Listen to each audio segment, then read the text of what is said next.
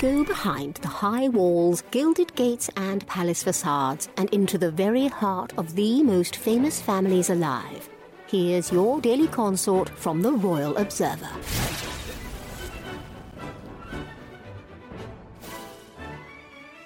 Prince Harry's explosive memoir, Spare, highlighted his struggles with royal life, but his new docuseries, Heart of Invictus, explored his experiences of being a soldier. PR expert Carla Spate thinks it's a positive spin, and that the Netflix original could shift the public's perception of Harry. The Duke of Sussex left the royal family in 2020 and moved to Montecito, California. Something that caused Harry's approval rating to dip in the UK plus. In recent months, the exiled royal struggled to establish himself in Hollywood, but the docuseries is turning out to work in his favor. These powerful words over harrowing images of soldiers training, crying, focusing, celebrating and crowds cheering really drive home that this docuseries is about the Invictus Games and the stories within that only, Spate told an outlet. Heart of Invictus was the Sussex's first project with Netflix, but their third to be released.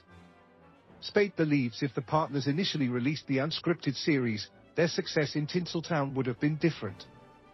In my opinion, from a personal brand perspective, it would have been more beneficial to Prince Harry and Meghan to have started their partnership with Netflix using this documentary rather than be sucked into the games of getting their side across in the mudslinging games via the press and media, the professional explained. In this docuseries, it's clear that his mother's kindness and care for those less fortunate has rubbed off on him.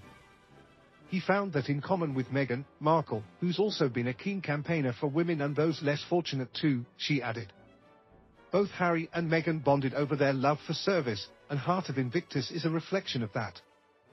They both are in a powerful position to make real change and this docuseries really makes it clear that they are keen to show the world what's important rather than encourage more speculation and mudslinging, the consultant shared.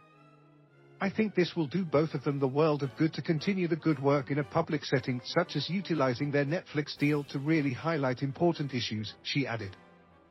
Spate wasn't the only person who thought the program could help repair the Sussexes' careers in entertainment, as Cameron Walker previously speculated that the father of two was rebranding himself.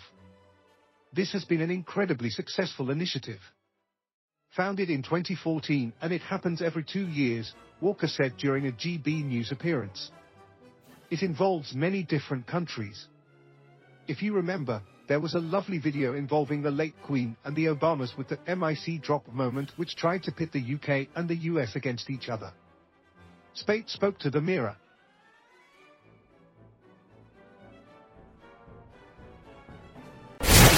For more of your daily consort, be sure to visit theroyalobserver.com. Subscribe and like this podcast. Oh, and keep calm and carry on.